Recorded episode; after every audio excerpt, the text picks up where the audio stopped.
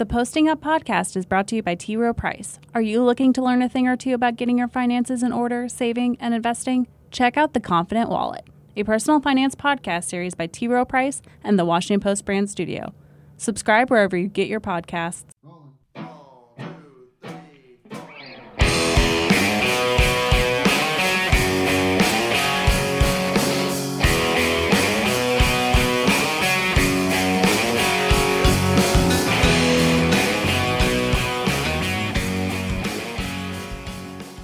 Hello and welcome to Posting Up, the Washington Post NBA podcast. I'm your host, Tim Bontemps, national writer for the Washington Post. Coming today with a Twitter mailbag podcast. Thank you to all of you who sent questions to me for this. I really appreciate it. Uh, but the, the questions that came in today, Friday, are actually the ones that we're going to start with because they center around the, the, the story of the day, which is that Kemba Walker is, in fact, on the trade block, according to Adrian Wojnarowski, friend of the uh, podcast and ESPN's star newsbreaker um, and Bonaventure uh, alum, of course, uh, like myself. I wrote about the pros- prospect of the Hornets trading Kemba a couple of weeks ago in a column, why it made sense to me. They have maybe, in, in my opinion, the worst situation in the NBA. They have a ton of terrible contracts on their books. They have no real young prospects. Kemba's only 18 months away from free agency now, even less than that. Uh, I don't really see any reason to think he's going to stay there. So to me, if you move him now, you could start to move some of those contracts. You can get some assets back. You could start to reset things as opposed to uh, having to just wait around and see what happens with him a year and a half from now, and then start over uh, with with nothing to show for it uh, if he leaves in free agency. So let's start with a question about that. Where are the likely landing spots for Kemba Walker? I wrote about two of them in the column that I wrote, which will be in the bio with the podcast. Uh, one is the New York Knicks, Kemba's hometown. Uh, a combination of Kemba Walker and Kristaps Porzingis would be pretty, pretty fun. Uh, I would be definitely into that, and I, I think I could see the Knicks doing that too. I have advocated for a long time the Knicks need to just slowly build this thing back up. Uh, you know, draft young players, build around Porzingis that way. But if they can get Kemba Walker, it would not surprise me if the Knicks went in on that. The trade I proposed in the column was uh, Kemba and Marvin Williams, one of Charlotte's bad contracts for Joakim Noah, rookie Frank Ntilikina, and uh, t- the 2018 the the Knicks 2018 first round pick, which to me would give Charlotte two, you know, either lottery picks or you know a mid first rounder for the Knicks and a high lottery pick for them. It would also give them uh, Ntilikina, who can be a long term replacement for Kemba at the point. They can then play him and Malik Monk a lot over the rest of the season uh, then you know they'll have they'll have two picks in this year's draft. It, it would give them a chance to start over and really start to rebuild around a young core. And I, I think if you're Charlotte, that's that's the, what you need to get out of this trade. You either need to get a lot of salary cap relief, or you need to get um, you need to get real young players you can start to build around. And the unique thing about a Kemba trade is that there just are not a lot of teams that need a point guard. Um, it, it's a it's a difficult situation, and that that goes to the next question that I got uh, is Denver the most logical team for Kemba? Uh, yes, I, I, think they are, probably because they do have a bunch of young players that they could trade back. The problem is Denver is not going to trade Jamal Murray in a trade, and they don't really have the ability to take on any bad contracts. So if you're not going to move Murray, who they would move for Jimmy Butler this summer, I doubt they're going to move him for Kemba, uh, then I don't really see what the, the point of even starting a discussion is. So you look at a team like the Indiana Pacers, they could take on a lot of bad salary uh, with some of the weird contracts they've signed where they have basically non guarantees on guys like Al Jefferson and Bojan Bogdanovic and uh, Darren Collison for next season. So you could take on a lot of money if you wanted to, but I don't necessarily see Indiana wanting to do that. You have the Knicks, who you know would have to send back a bad salary, like a Joakim Noah, probably to make it work, but could take on some salary. Would have some, do have a pick and a young asset that they could turn into something. Um, so, so there is there is a lot of uh, there are some potential moves there. But and, you know, people even mentioned the Cavaliers. I mean, yeah, I guess you could frame some trade around the Brooklyn Nets pick and uh, Isaiah Thomas for you know, and maybe you throw in a Tristan Thompson and you take back Kemba and a uh, one of maybe Marvin Williams or something. I, you could do a trade like that. I just I don't know if you're Cleveland if that really makes you any better. So it is kind of the weird situation that that Charlotte finds itself in, where I do think clearly the best long term decision for them to make would be to trade Kemba and to rebuild around a young core and start over. Uh, the problem is eh, there just aren't a lot of easy landing spots for him to go to. And that goes to uh, another question about this, the final one. Charlotte has so many bad contracts. What do you think their plan is right now? Well, look, when you make a trade like this, you start over. assuming they do actually make the trade. Uh, so the goal would be to start to get off some of these bad contracts and to start to reset their books and shift back towards developing young players and starting over. I mean, look, Charlotte, Charlotte just had some bad luck. They had a seven and fifty nine season, and then they got the number two pick in a one player draft. You know, if they'd gotten the number one pick that year and gotten Anthony Davis, and they had Anthony Davis and Kemba Walker, they would be a top four team in the East, and things would be totally different, right? Instead, they got the number two pick. They got Michael Kidd Gilchrist, who's a who's a nice player, but isn't much of a shooter, is a nice defender, just doesn't isn't a difference making player really in the NBA, and that that kind of underscores the situation that, that Charlotte finds itself in. They they tried, you know, they they they made a they they signed Nick Batum, uh, who a lot of teams wanted. The Wizards, other teams were ready to sign. They got him to come back there on even a bit of a discount. Um, you know, they traded for Dwight this year. They they they made a run at it. I give them full credit for trying and not just sitting around and saying, ah, you know what, we're just gonna float along and see how things go. I mean, they they swung for the fences, and the bottom line is it just didn't work, and that's okay. But to me, it's like you can do one of two things at this point. You can sit around and you can wait for this to, you can hope things turn around and maybe you make the eight seed in the playoffs and maybe you can convince Kemba to stick around. Or you could say, hey, look, we tried. This isn't working.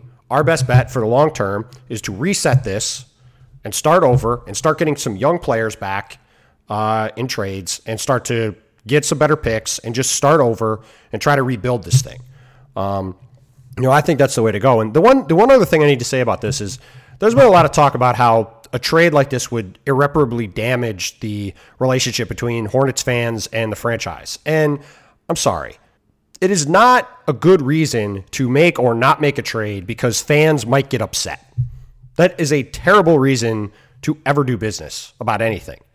You need to make trades that are the best in the best interest of a franchise for the long term if the Hornets trade Kemba Walker and it turns, and that is the move that allows them to sink in the lottery and get a Marvin Bagley, a DeAndre Ayton, a Luka Doncic, a Trey Young, even. And that player is the beginning of a, of a turnaround that has this team in three or four years looking like, to say, the Sixers now or the Celtics now. No fan in Charlotte is going to say, oh man, we should have traded Kemba. You know, it just it's it just stinks that we're really good now. Look, rebuilds might not work. You could be Orlando and you could try to rebuild the team and you could have bad luck. You could be like what Charlotte is now, where they try to build this team through the draft and it doesn't work really. But and I, and I'm not somebody that advocates for just blowing up every team for the sake of well, you got to start over. You got to you got to either be compete for a championship or nothing. Like I, there's value in just being a solid playoff team. But Charlotte isn't a solid playoff team. And look, in a vacuum, I wouldn't trade Kemba Walker because he's a really good player and he's a great dude and he's the kind of guy that you want to be leading your franchise. But if the choice is let Kemba walk in 18 months, not get anything back for him, have to completely start over then with all these bad contracts, with with no real outlook to get better in the in the near term, uh, or trade him now, get some assets back, and start the rebuilding process now, where you could start from a position of strength and know that you could plan that way moving forward. I don't think there's a comparison in terms of which place you want to be if you're the Hornets in terms of trying to better your franchise and move on from there and, and try to get back to being a competitive team. This is a team that has not won a single playoff series in 14 years in the league. So acting like trading Kemba Walker would be a, a catastrophe I, am sorry. I just I just think it's incredibly short sighted and not looking at the bigger picture, which is if your choice is we're not going anywhere with this group, or so let's get something for Kemba, who's probably going to leave anyway, and start over, or we can not trade Kemba, hope he sticks around because he really likes Charlotte, and then if he doesn't, we're stuck having to completely start over with no assets to see to to speak of no no salary cap relief, nothing. I, I don't understand how that's the better move. So that, that's a lot said on Kemba Walker, but that is the news of the day. But let, us move on to some other stuff because there is a bunch of stuff happening in the NBA right now. It's interesting. What is the best, most likely return on the Hawks trade pieces? The Hawks, uh, I can report this, uh, not that it's the, on the first person to. Uh, Travis Schlenk, the new GM of the Hawks, is interested in getting draft picks and getting lots of draft picks. He's already got three first round picks I think he'd love to get another one. Uh, he's got two expiring contracts in Ersan Ilyasova and Marco Belinelli. He's got another guy with a player option in Dewayne Dedmon. My guess is if he could turn a couple of those guys into one big contract that's got money next year that gets him a first round pick, I think he'd do that if you you know maybe you, you could probably turn Dedmon into you maybe turn uh, Marco Belinelli and, and Ilyasova and Dedmon into each into a second round pick each and get a couple of them. I mean, I could see that too. Um, but I, my guess is that Travis is going to go into the deadline looking to take on dead money like he did in the Miles Plumlee trade uh, when he sent Dwight Howard back and out and got Plumlee back. I think he's going to try to take other bad money on. He's going to try to get assets and just restock the cupboard. I mean that that to me is is I think what his overriding goal is going to be. Do you think Scott Brooks' job is at risk? No, I don't. However, I am really curious to see what happens tonight when the Wizards play the, the Pistons in Detroit. That's a big game uh, for the Wiz. They need to win that game. Uh, and I really, I'm really very curious to see how Scotty approaches that game, and if he does make some of the moves he's talked about making. Um, I, I, you know, I think that's uh, I, think that's going to be a really interesting situation to monitor because the Wizards have underachieved and, and they need to they need to play better and they need to get things turned around because this is a team that should have been in, in competition with teams like the Raptors and Celtics and Cavs and instead they look like they're going to be in the bottom half of the East playoff picture and that's just not good enough for them. What moves do you think Sam Presti will try to do at the deadline? Sam is going to try to upgrade his bench. Uh, he's always aggressive at the deadline. I'm sure he's going to be trying to do something. And, you know, Oklahoma City is a couple guys short. And I think if you look at where the Thunder are right now, that's what they're going to try to do. So, uh, you know, if he can make a move, I think he will. They don't have many assets though, so if he can't make a move, I think what he's going to do is go out in the buyout market and try to entice guys to, to come get a lot of minutes on a team that should make a deep run in the playoffs. So, um, I'll be very surprised if Oklahoma City has not added a vet or two between now and March 1st when the, the buyout deadline happens. Who do you think helps the Cavs more, DeAndre Jordan or Marc Gasol? Frankly, I don't think either of them help the Cavs uh, that much. Uh, I would not trade the Brooklyn Nets pick for either one of those guys.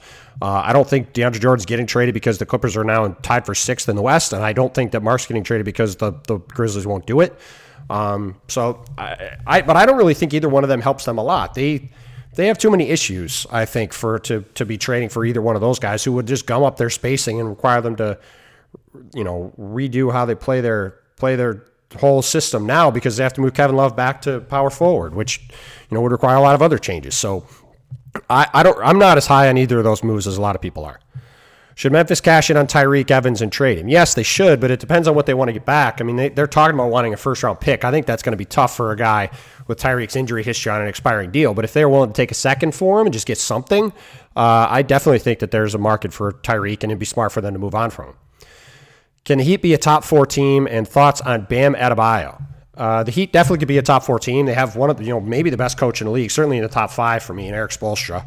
Um, and they've got a deep roster. I didn't really like a lot of the moves they made this summer. I still don't, but uh, they, they have a lot of solid players. And in the regular season, you can win a lot of, lot of games with a bunch of solid players who play hard and a great coach. And that's what the Heat have.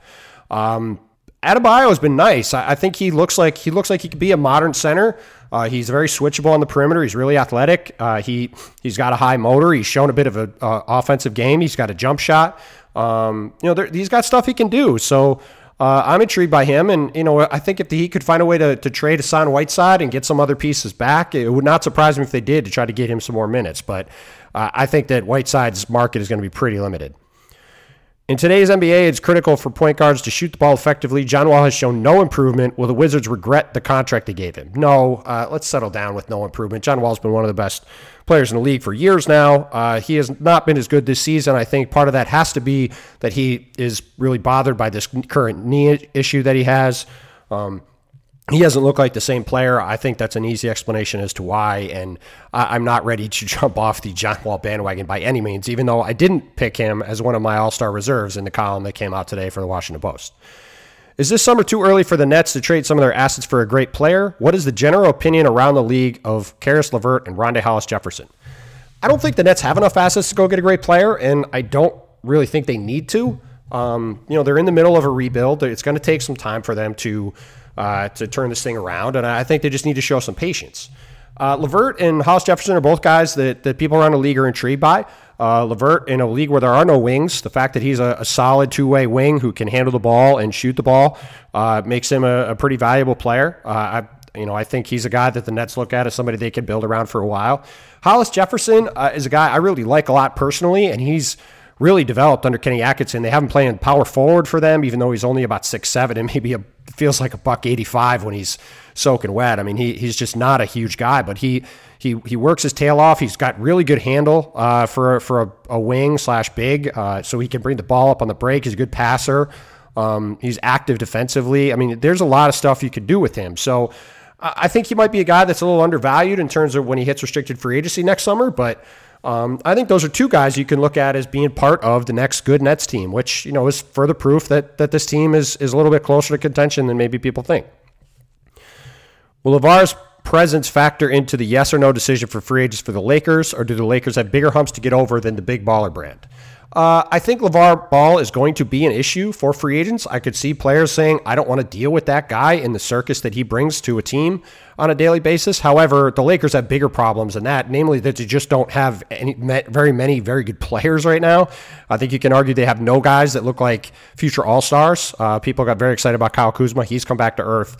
Uh, Lonzo, Lonzo Ball and Brandon Ingram are both nice players. I'm not sure they're going to be stars. Uh, you know, they don't have a Ben Simmons. They don't have a Joel Embiid. Uh, they don't even have a guy like Jayson Tatum on their team, I don't think, at this point. So, um, you know, they, they have work to do, uh, I think, but I, I, I, don't, and, and I do think that LeVar is going to be a factor, but I, I, do think they have other issues that, you know, if they had more talent, I, I don't think, or if LeVar or if Lonzo was looking like, say, Ben Simmons right now instead of just a nice player, uh, I think that there would be less uh, of an issue with what LeVar is saying in terms of it potentially having an impact on our future free agents. What wing players should the Cavs be targeting at the trade deadline?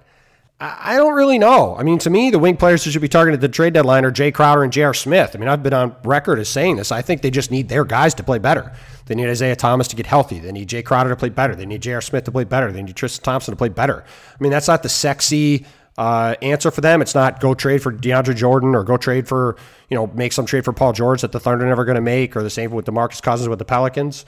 Um, but I think they just need their guys to play better. And, it, you know, it's maybe it's just not going to happen. But I, I, think that's the most likely way for this team to turn itself around between now and the playoffs, and you know, really put it in position to get back to the finals for a fourth straight season.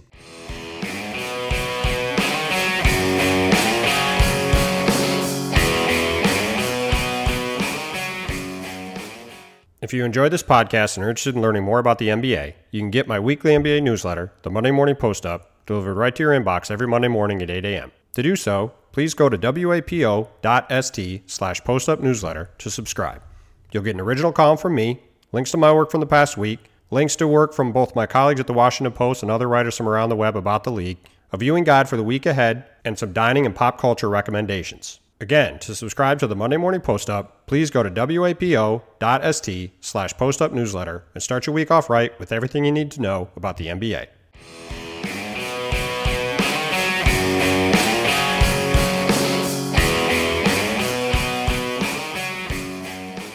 Any thoughts on what the Jazz should do with Derrick Favors?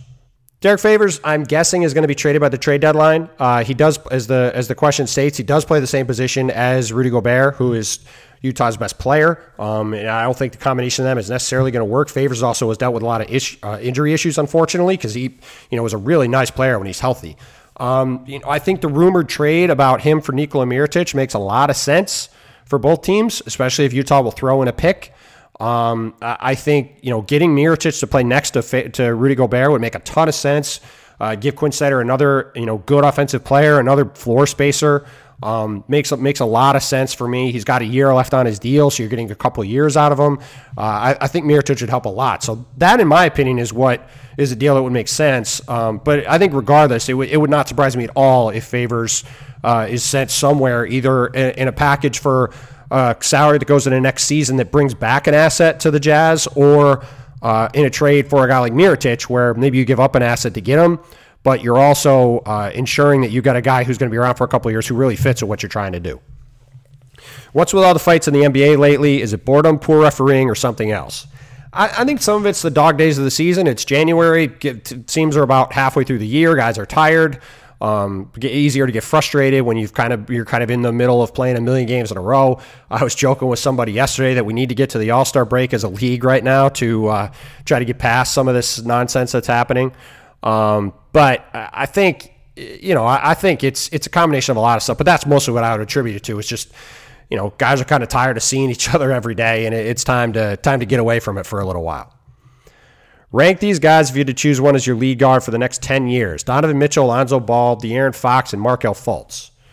Well, right now, I mean, Donovan Mitchell is clearly the number one, and then, you know, the other three guys all have different warts. I mean, I'm tempted to say Markelle Fultz even with his shooting issues, but I, think given that he hasn't played this year, even I, you know, I still believe in him. I probably can't quite do that. So I would probably say, uh, you know, De'Aaron Fox, Lonzo Ball, and Fultz in that order. But I think those three guys you can go – just about any direction in, and and I, I think they're all going to be uh, I think they're all going to be very good players in the end. What happens to a team that's so distressed financially that they literally quote can't pay the bills? This is in reference to your Hornets article. I'm also curious whether there's been any historical precedence for this. Uh, well, if it got to a point where an owner couldn't pay the bills for his team, they would have to, the league would take over the team and they'd have to sell it. That's essentially what happened, I'm pretty sure, with uh, the New Orleans Hornets. After they moved from Charlotte to New Orleans, the league ended up taking over the team from George Shinn. I'm pretty sure the reason why was he just couldn't really pay the bills anymore. So they essentially bought the team from him and then sold it later. I don't remember that 100%, but uh, I don't think there's a reason now there's a ton of vetting into all these ownership groups. They don't want to be in a situation where they have uh, ownership groups that come in that don't have enough money to, to take care of business. So um, I, I, think that that is uh, you know that is something that, that could be monitored as salary cap spikes up like that like it has the last couple of years. But I think the overall picture there is that you know the league's in a position where it doesn't have any owners that aren't in that kind of financial trouble, and I, I don't think it's ever going to be a problem again. If you're the Nets, should they should you attempt to trade Spencer Dinwiddie? Good player, great story. Could he easily fetch a number uh, number one pick?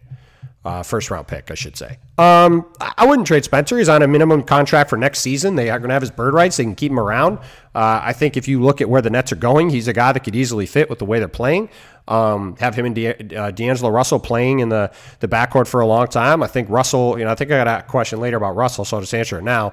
Russell's coming back tonight against the Miami Heat. Uh, should be a fun matchup there. And I, I think when you look at um, when you look at that backcourt, you know, Russell's always been kind of a combo guy anyway. People have looked at him as maybe he's more of a two than a one.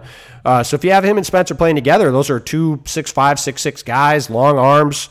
Um, you know, I think you could switch them onto whoever you know, you can you could do some matchup stuff with them defensively. You can have them take turns sharing the uh, sharing the ball handling load offensively. They can both shoot the ball. Um, so to me, I'd kind of like to just see that backcourt for a while, and I, I think that could be you know a really fun mix for the Nets for a long time. Who will be the All Star starters in five years? Uh, obviously, a weird question because um, you know even with the way the thing is now, it's hard to know who's going to be in which conference or not. Um, but if I just had to, if I had to guess, I would say that uh, LeBron and Steph will still be starting because they'll still be probably the two most popular players in the league. So there's two. I would say Anthony Davis and Giannis will be starting. That's four. Um, I would say that Kevin Durant is probably still starting. That's five. Um, hmm. I don't know. I would say those five guys are starting, and then after that, you, you probably have to just see where where people wind up. Um, you know, I, I think Joel Embiid, if he's healthy, will be probably still starting then at six. But there's a lot of stuff that could uh, that could shake into that, or that could that could play into you know whether guys would be you know at all star levels or not, or who would be voted in or whatever a few years from now. Kyrie will be in the mix too. That's seven. You know, you could even see guys like Luka Doncic or some of these guys in this current draft uh, in the mix. You could see Donovan Mitchell in the mix. I mean, there's there's a lot a lot of guys that could be could be in those last few spots. What Western Conference players not currently All Stars go to the East to become a lock for the All Star game? Well, two guys. I mean, I didn't put uh, Nikola Jokic or Paul George on my All Star team. I didn't put Chris Paul in there either, but he's hurt and he's only played 25 games, so I, I, that's why I left him off. But I think Paul George and Jokic both would be All Stars in the in the East, uh, given the way they've played this year. Um, you know, so there's two guys, but I think the conference disparity is a little less than people think. There, there's there's a couple really good teams at the top of each one, then there's a bunch of mediocre teams. That goes for the East and the West now. Any chance Toronto goes balls to the wall, that's a direct quote, and moves Lowry and Va- Kyle Lowry and Jonas Valanciunas. They love Fred Van VanVleet and Jakob Poeltl. Um, I, I, don't think the, the Raptors will trade Kyle Lowry. I also don't think there's a ton of a ton of market uh, for him. I do think they would trade Jonas Valanciunas if they could. Um, uh, my guess is they probably will not because I don't think there's really a market there, and they're not going to give up assets. Uh, you know, if they could swing a trade for a guy like DeAndre, they are a team that I think it could really help them to get a guy like DeAndre.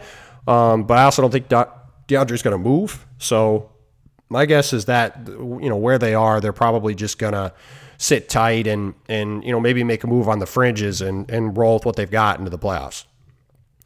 What is your rest of the season outlook on Bogdan Bogdanovic now that the Kings are apparently resting their veteran players in favor of player development for their younger guys?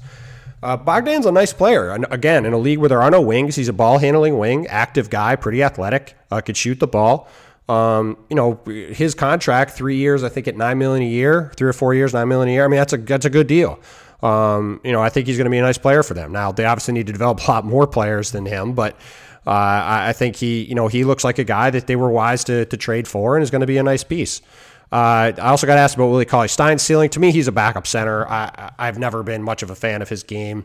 Um, he's one of the he's a guy that that's more uh, theoretical as a player than potential as a player in terms of uh, or theoretical or, or, and he's more of a theoretical player instead of an actual player. And that you look at him and he does stuff that should allow him to be a good player, but he hasn't really proven it in the league. And you know maybe he's a guy that goes to another situation that's got a little more structure and, and is better. But uh, at this point, I, I, I'm not betting on that happening.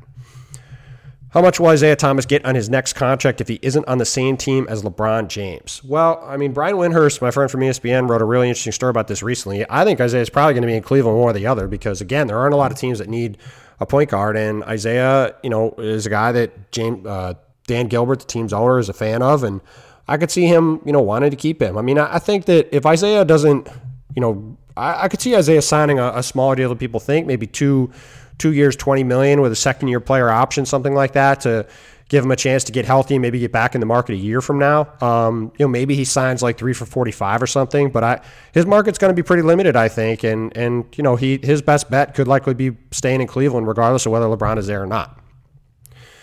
If New Orleans does start entertaining serious offers for Anthony Davis, how do the Celtics make a competitive offer without breaking up their team? Uh, you wouldn't worry about breaking up your team. You're getting Anthony Davis. You just make the trade and you get it done with, you know, without any worries about whether uh, you're trading guys like Jayson Tatum or Jaylen Brown. I mean, you you are getting Anthony Davis and you're quite happy. I mean, if you could, you know, if you move Al Horford and you know another young piece or two, and you have uh, Anthony Davis and Kyrie Irving and you know, whatever, Jaylen Brown and or however you want to do it, Anthony Davis and Kyrie Irving is going to have you in contention for a long time. So you you you develop all these assets and you find all these assets like Boston has to get a player like Anthony Davis, whether it's by drafting them or by trading for them. So uh, you know, you say Gordon Hayward, Anthony Davis, and Kyrie Irving. I didn't even mention Gordon Hayward. Gordon Hayward, Anthony Davis, Kyrie Irving. I, would go to war with that trio any day. So uh, I think if you're if you're a Celtics fan, you just worry about getting Anthony Davis and let the rest of it figure itself out.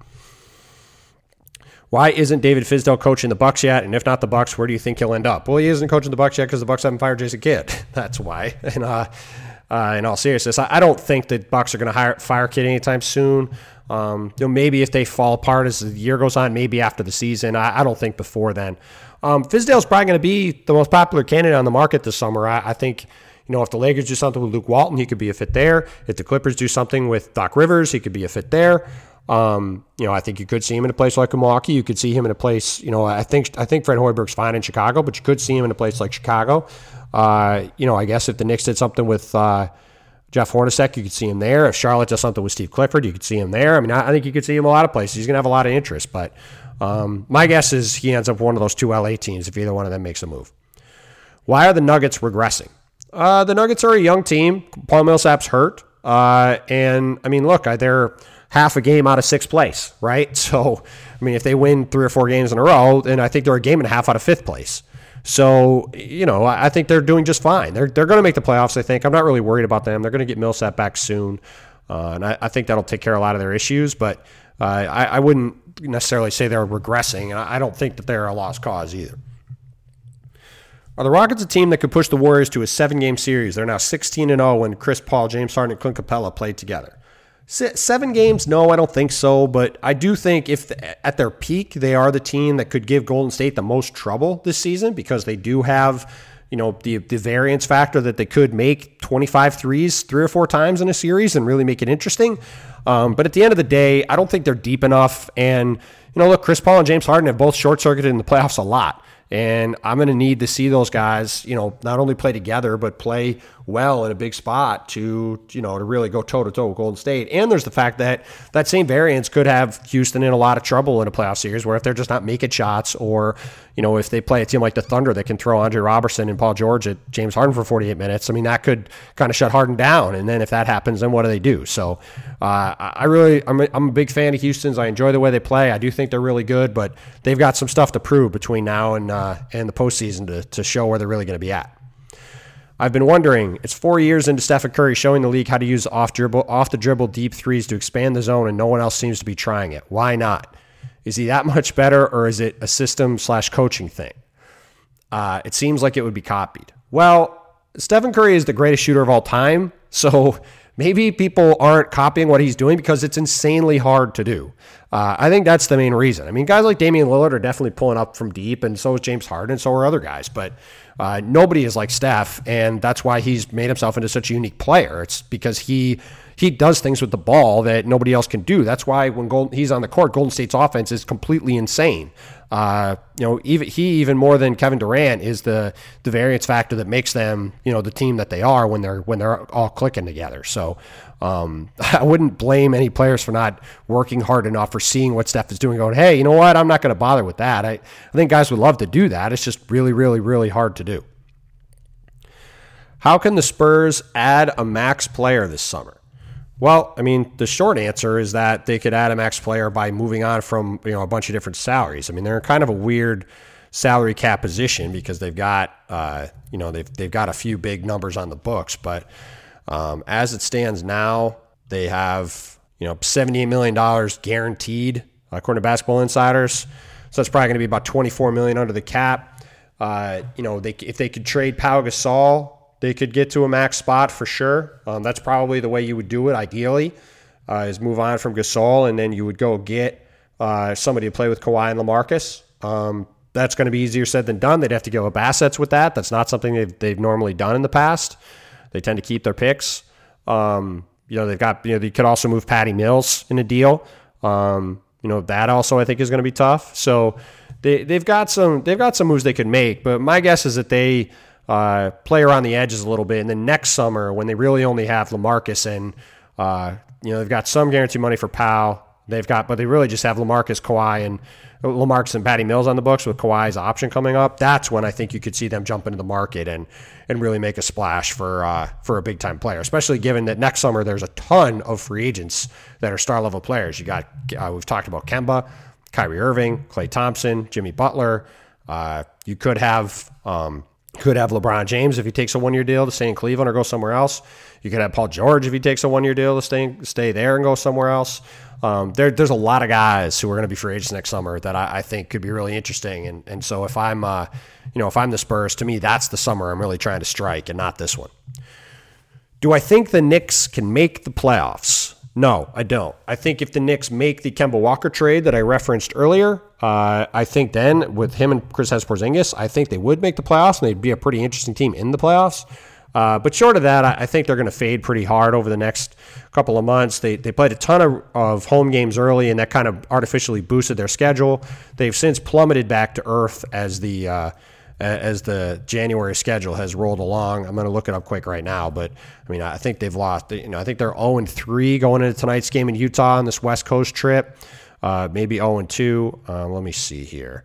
So they were 18 and 18. Yeah, they were 18 and 18 on December 30th, and now that they're into this brutal stretch, they've lost. Uh, they've lost seven of nine in January. You know, one at Dallas barely, one at Brooklyn, or, one at Brooklyn. But um, you know, they've got Utah, then they play the Lakers, then they play the Warriors, and they play the Nuggets and Suns. I mean, they're they're just on the road a lot, and I, I think you know you you already see them now five games under 500. I think you could easily see them 10 or 15 in a month. So.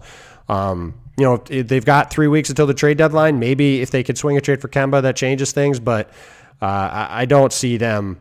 Um, I don't see them making the playoffs unless they do something like that. Because well, look, that that shouldn't be the point either, right? If you if you trade for Kemba, you're in a different situation. But if you um, if you don't if you don't make that move um, or you don't make a similar move, you've got a lot of young players uh, in the mix there, and um, I, I, think you know you've got has Porzingis in his first year building a team or running a team. You got Frank Ntilikina, who should start getting more minutes as a rookie. I mean, you've got a lot of guys who um, need time to develop and grow, and they're just not very good. So. Um, no, I, I don't see them. I don't see them as a playoff team unless they do make a move like the Kemba move. So, that'll wrap this up. Uh, thank you again to all of you for submitting questions for this. I appreciate it. Thanks to the Hornets for making uh, the first part of this uh, lengthier than I expected because of all the Kemba talk. Um, you can find me on Twitter at Tim Bontemps. You can find me on Facebook at Tim Bontemps NBA. Uh, you can find my work in the pages of the Washington Post on our website at washingtonpost.com slash sports. Thank you to Glenn Yoder and the Western States for the theme music for the podcast. Glenn is the NBA editor of the Post. Uh, enjoy working with him, and I really enjoy his band and their music. I've seen them in concert; they're great. A lot of people have told me how much they like the music on the pod. Uh, so go support them. Support, you know, go find the Western States online and sp- purchase their music and support those guys. Uh, you know, support the podcast. Give us a five star rating and review wherever you can find it on uh, the web, whether it's Stitcher, iTunes. Uh, Google Play, TuneIn, Radio Public. I think there's a couple other spots. Uh, wherever you get it, give us a give us a five star rating review. It really helps a lot. Uh, it helps get the podcast out there more. So thank you in advance for that. Also, go support some of our other podcasts uh, like Letters Letters from War. Can He Do That? Constitutional. Uh, we got a great a lot of great stuff at the Post. Um, really excited about where things are going. We just had Jess Stahl, who's you know been doing a lot of podcast stuff, get promoted uh, to a new position, overseeing a lot of this stuff, which I'm excited about. So I think we got a lot of good things coming. So go check out go check out all of our other stuff too. Uh, thanks again, though, to all of you for listening to this pod and, and for submitting questions. Uh, going to be back next week. Got a got a couple pods I think already lined up. Should get back in the swing. Uh, hope to have a special guest next week. Got to check on that. But uh, in the meantime, thank you to all of you for listening as always, and we'll talk to you again soon.